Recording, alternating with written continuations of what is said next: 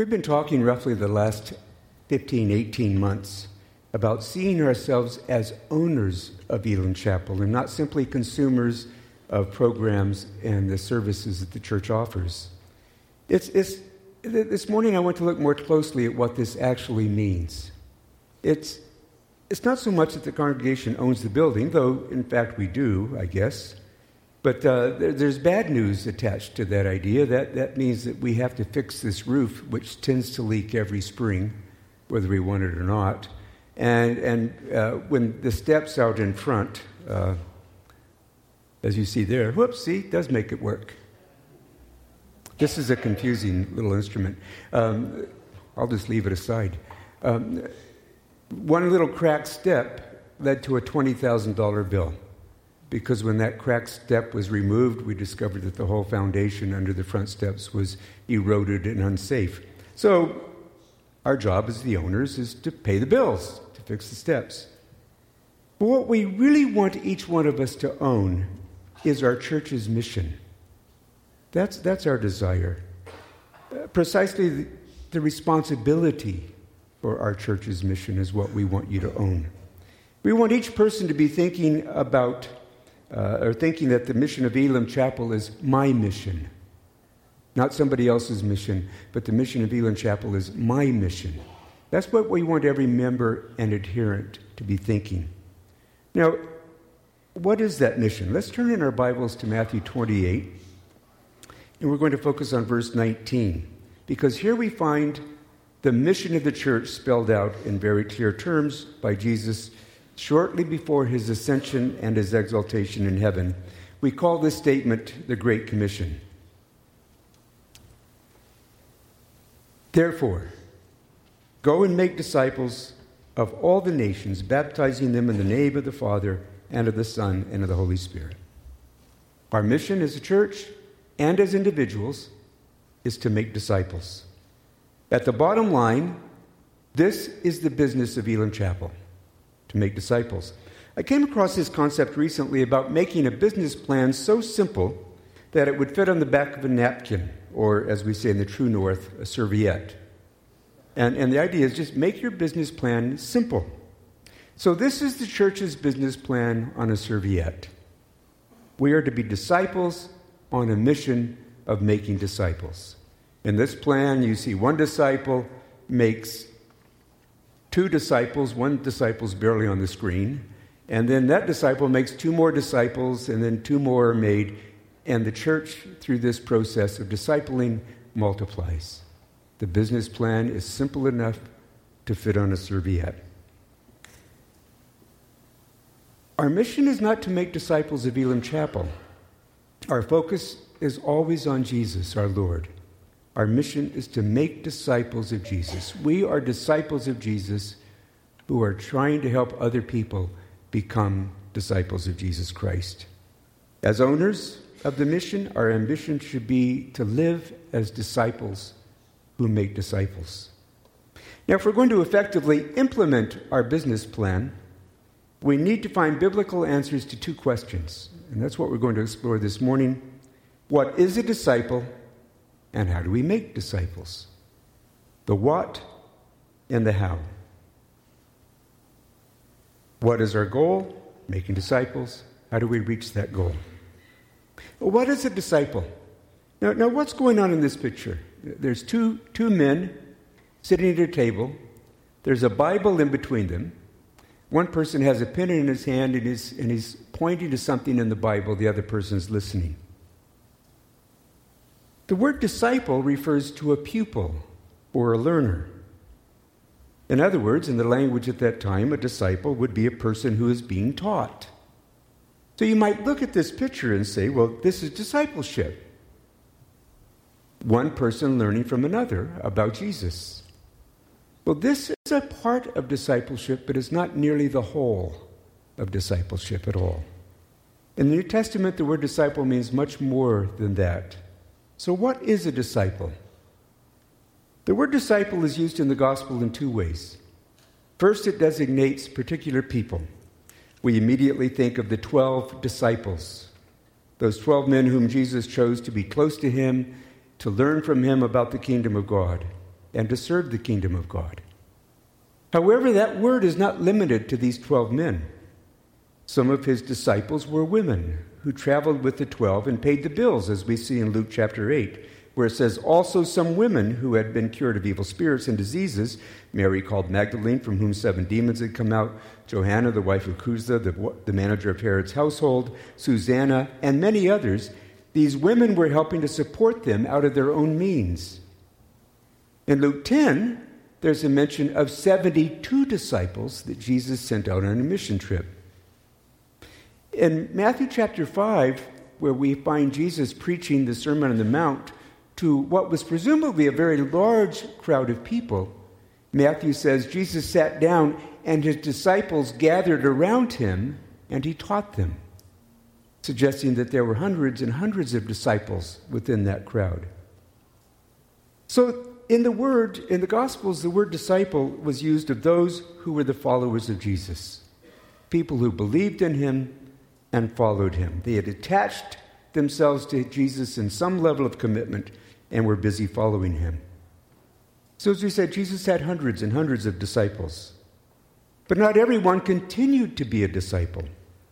In John chapter 6, there's a story where Jesus is teaching, and at one point in his talk, he says to his followers, his disciples, Very truly I tell you, unless you eat the flesh of the Son of Man and drink his blood, you have no life in me. That was heretical in Jewish ears. They could not drink blood in any form. It had to be properly drained from an animal before it was butchered. And some of those disciples in that crowd took great offense at this. They were very disturbed. So we read in verse 66 of John 6 On hearing it, many of his disciples said, This is a hard teaching. Who can accept it? And then from this time, many of his disciples turned back and no longer followed him. So we see in the Gospels that a disciple is simply a follower of Jesus. Not everyone who starts finishes well, but a disciple is defined as one who follows Jesus. So this is a better New Testament picture of discipleship Jesus and people following him. That is a true picture of what the New Testament means by disciples, people who follow Jesus. It's how the word is used in the Gospels. Now, in the book of Acts, it's used with a slightly different feel, but it's still the same idea. Because throughout Acts, you will find the Greek word disciple with some frequency, 31 times actually. But in our versions, it almost, in our English versions, it almost never shows up as disciple. It shows up as either believer or Christian. Because when Acts was written by Luke, the word disciple for Christians meant either a believer in Jesus or a Christian. We find that just here's two examples. Um, the Greek speaking believers, which is the word disciple, complained about the Hebrew speaking believers or disciples, saying that their widows were being discriminated against. So the 12 called a meeting of all the believers, disciples. And then in Acts chapter 11, verse 14, then Barnabas went on to Tarsus to look for Saul. When he found him, he brought him back to Antioch. Both of them stayed there with the church for a full year, teaching large crowds of people. It was at Antioch that the disciples, though we translate it as believers, were first called Christians. So we conclude that both in the Gospels and Acts, that a disciple is simply a person who has chosen to follow Jesus, to believe in him, to listen to him, to obey Him, to be what He wants them to be. Now, some only follow for a short time, they fall away. Uh, it's sad. A person called me this week on, we actually called the church a couple of weeks ago, and I called him back, and, and then he called me back, and we finally talked this week, and he wanted to know about our church. But you know what his big question was? It was a personal question, a haunting question. What about my friends who used to follow Jesus and don't anymore? What happens to them? And we talked about that. It's a hard question. Well, that's the first question. What is a disciple? What is the second question? How do we make disciples? We need to take a closer look at the Great Commission this morning. Uh, Jesus came and told his disciples, I have been given all authority on heaven and earth. This is Matthew starting 28, starting with verse uh, 18. Jesus came and told his disciples, I've been given all authority in heaven and earth. Therefore, go and make disciples of all nations, baptizing them in the name of the Father, and the Son, and the Holy Spirit. Teach these new disciples to obey all the commands I have given you. And be sure of this I am with you always, even to the end of the age. I want you to notice the verbs in the actual commandment. It's the verbs that move the action along. There, there are four verbs in this passage. How do we make disciples? There's four verbs. One is an active verb with the force of an imperative, it's a command. It's Jesus telling us what to do, and that word is make disciples. That's the one imperative in these three verses, the one command. It's only one word in Greek, and Jesus doesn't tell us exactly what that means, but we know that when Jesus used the word, it meant make somebody a learner. The other three verbs are participles. See, grammar matters, doesn't it? Some of you that used to be school teachers believe that intensely. Grammar matters. Uh, these are participles. They're descriptive. They're not commands. They're descriptive words. There are three of them going, baptizing, teaching. One imperative verb, three participles that are descriptive. Now, the first participle is in a passive voice, which uh, is fairly unique in structure to Greek, but, but we use it still in English as well. So it would be best translated as having gone, or once you were gone, or after you have gone, then do these things. Now, the problem with most of our translations is that we've made the participle sound like an imperative. So we take the first participle in the sentence and we make it the imperative. And we say, go. It's not quite what Jesus said. We make it sound like the disciple maker is, is going. That's not what Jesus said.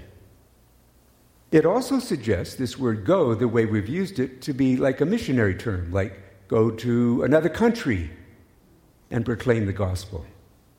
Go to another culture, proclaim the gospel. That's not what Jesus suggests here. Uh, you have to watch the Simpson episodes to understand how Simpson steals Flanders' Oral Roberts degree and becomes a missionary. Um, but that's another story. What does this mean? Well, let's think about it. What does it mean, having gone? Most of us are on the go these days. We're always going somewhere, and more often than not, we're in a hurry. And if you're like me, you get angry at the drivers in front of you who aren't in a hurry. That's the world we live in. Well, where are we going?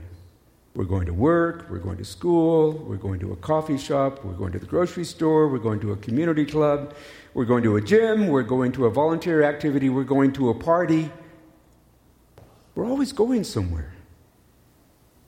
Having gone suggests that wherever we are, work, school, coffee shop, community club, gym, party, wherever we are, we should be alert for opportunities to make disciples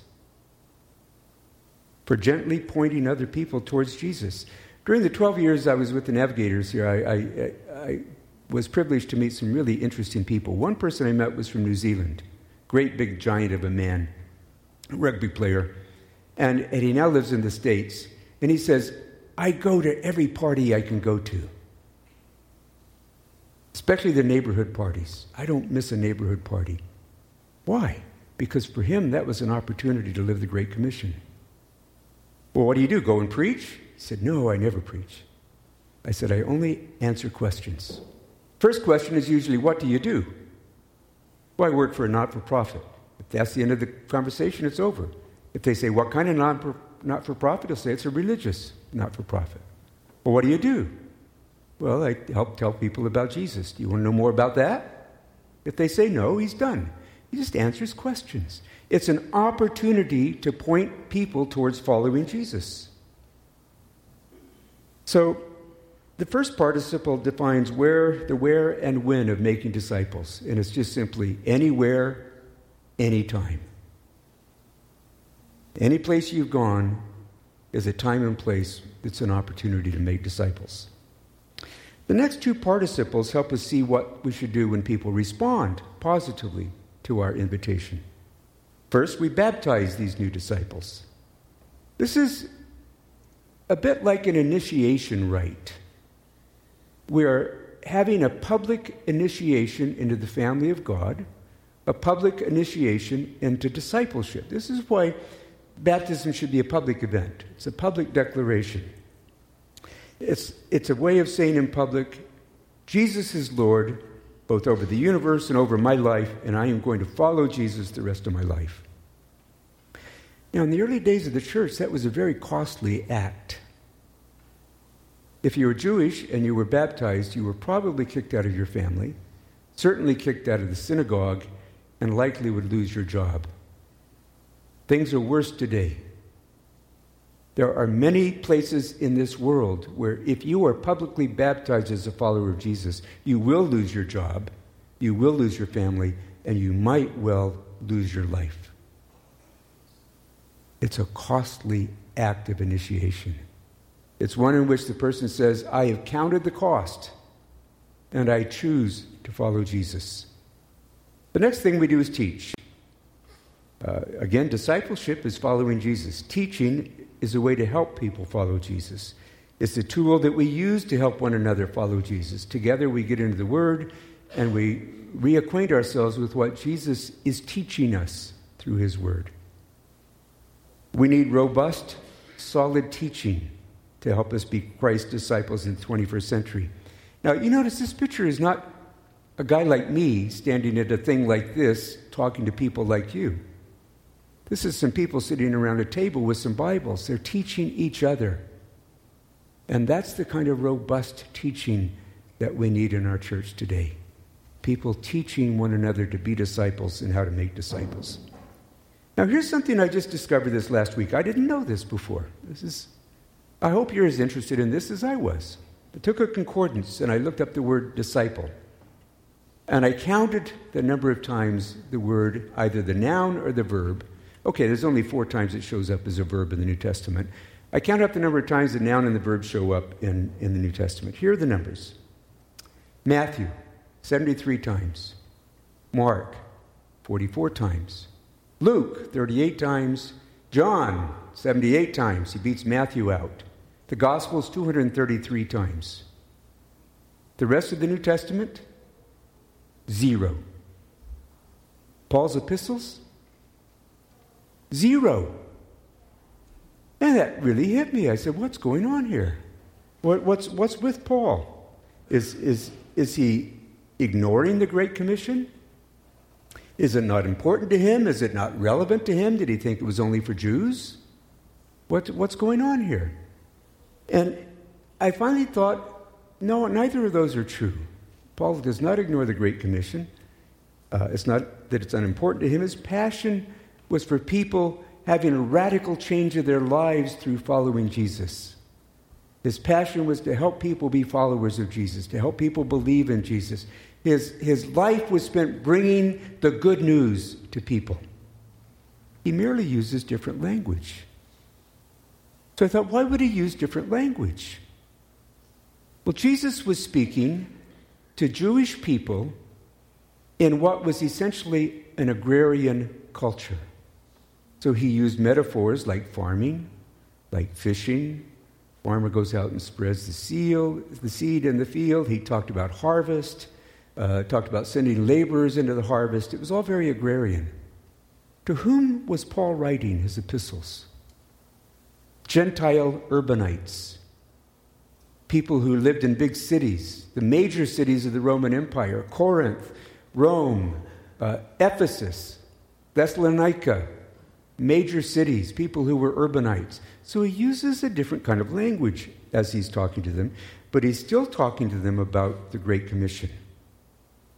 Now, what I want to do in the last few minutes I've got left this morning is to look at our epistle reading for today from 1 Thessalonians to see how Paul is speaking to these Gentiles in an urban setting, because that's us.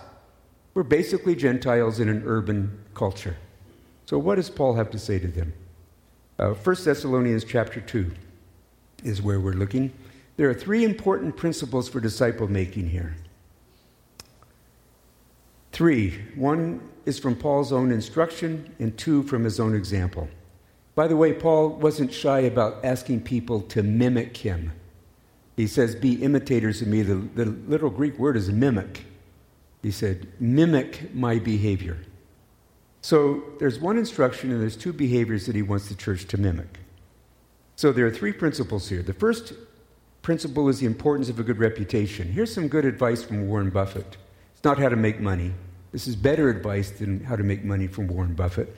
He says it takes 20 years to build a reputation and five minutes to ruin it.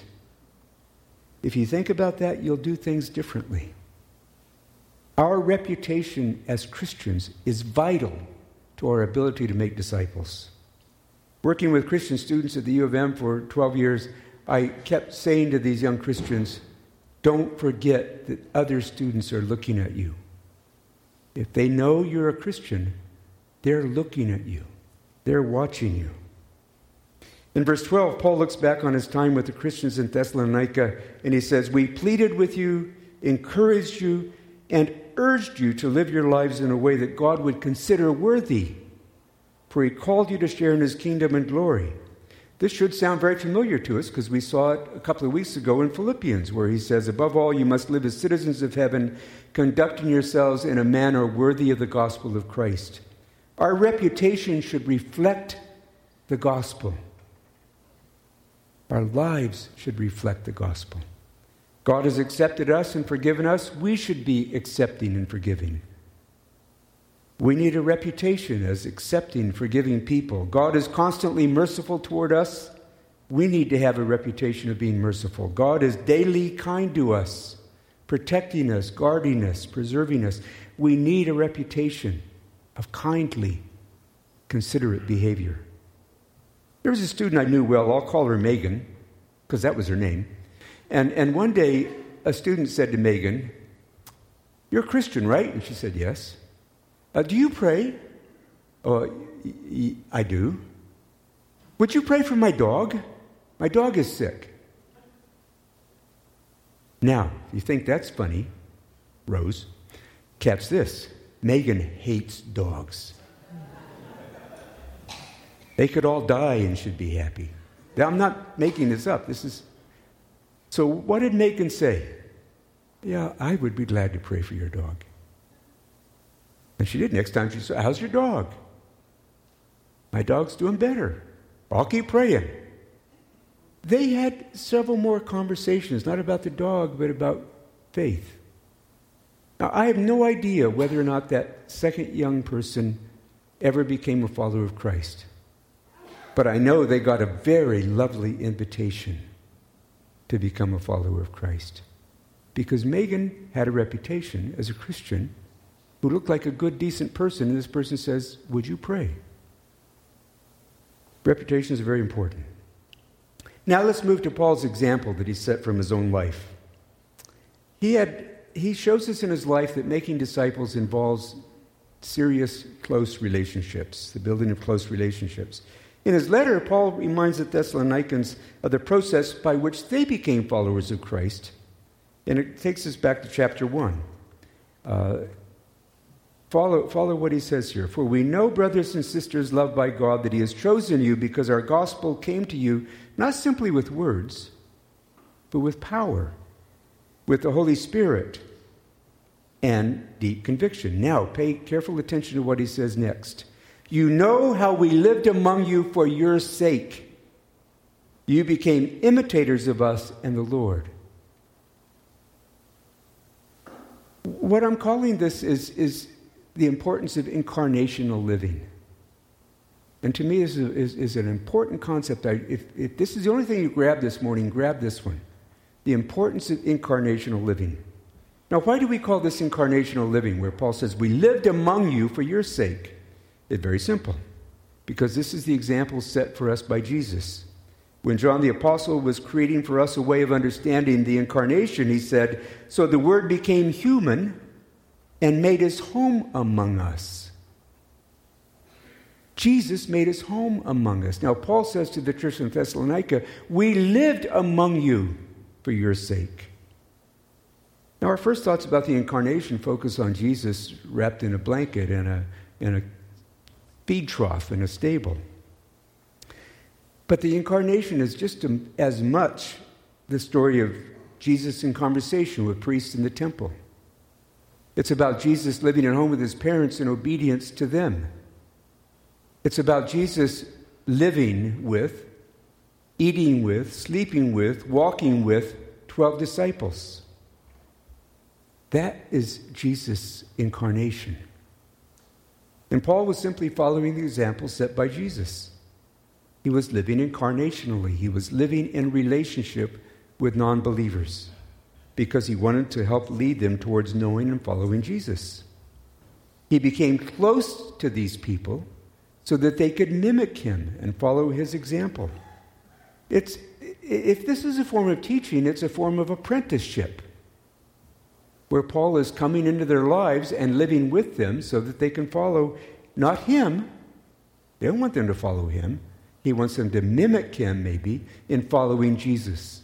It's Jesus we follow. He says also in the verses we read this morning, 1 Thessalonians 2 8, we loved you so much that we shared with you not only God's good news, listen, not only God's good news, but our own lives as well. We shared our lives with you. Incarnational living is vital to making disciples. Getting close enough to people that they can see the way we follow Jesus. Now, by the way, most of us, especially at church, are inclined to want to put forward our best foot. We want you to look at us as being saints. That's not good disciple making. You need to let people see you at your worst. Because you have days when you're at your worst. But then what do they need to see when you're at your worst? They need to see you repenting, asking for forgiveness, receiving the grace of God receiving the courage to make things right, receiving the courage from God to move ahead.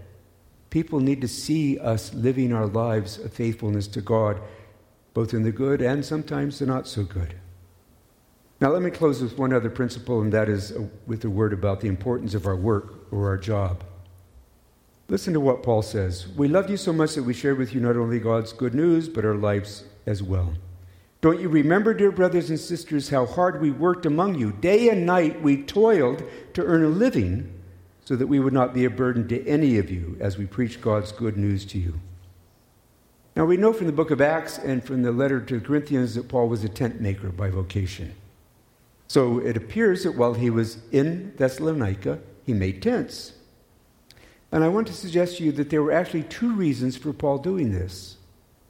First reason is that he didn't want anybody to accuse him of being out for the money. That's always a danger.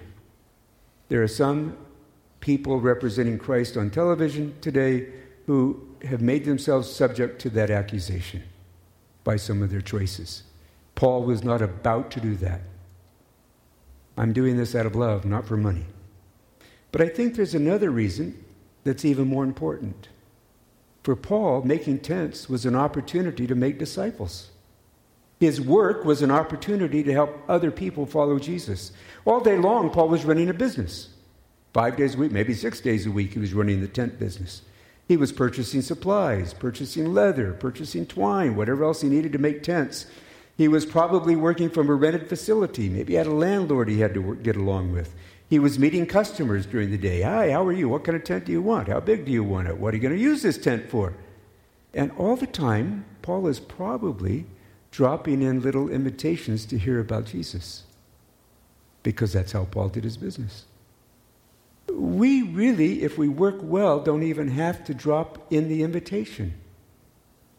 If we are working like Christians, we're going to be different from a lot of other people. And then people will start asking us questions. I've told you about my friend who sells life insurance, and one day the office coffee pot guy says, How come your marriage is different?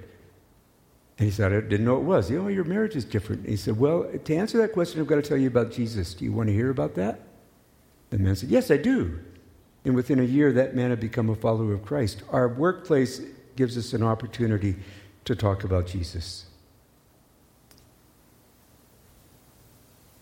We, we want to own this mission of making disciples. We want it to be our mission. To do that, we need to live lives with a good reputation, worthy of the gospel. We need to be with people who aren't believers. We need to have relationships with people who aren't believers. And we need to see our place of work as a chance to make disciples. Maybe this morning you'll focus on one of those and say, Lord, help me with this. Help me to live a life that's worthy of the gospel. Lord, help me to make friends with some non Christians or to further develop some friendships that I have with my neighbors. Lord, help me to behave as a Christian at work in such a godly way that people will ask me why I'm different. Let's pray. Jesus, this is your commandment that we make disciples.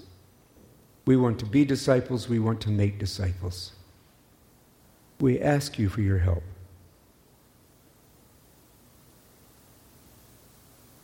We ask this for your glory, for you are the Savior who died for us.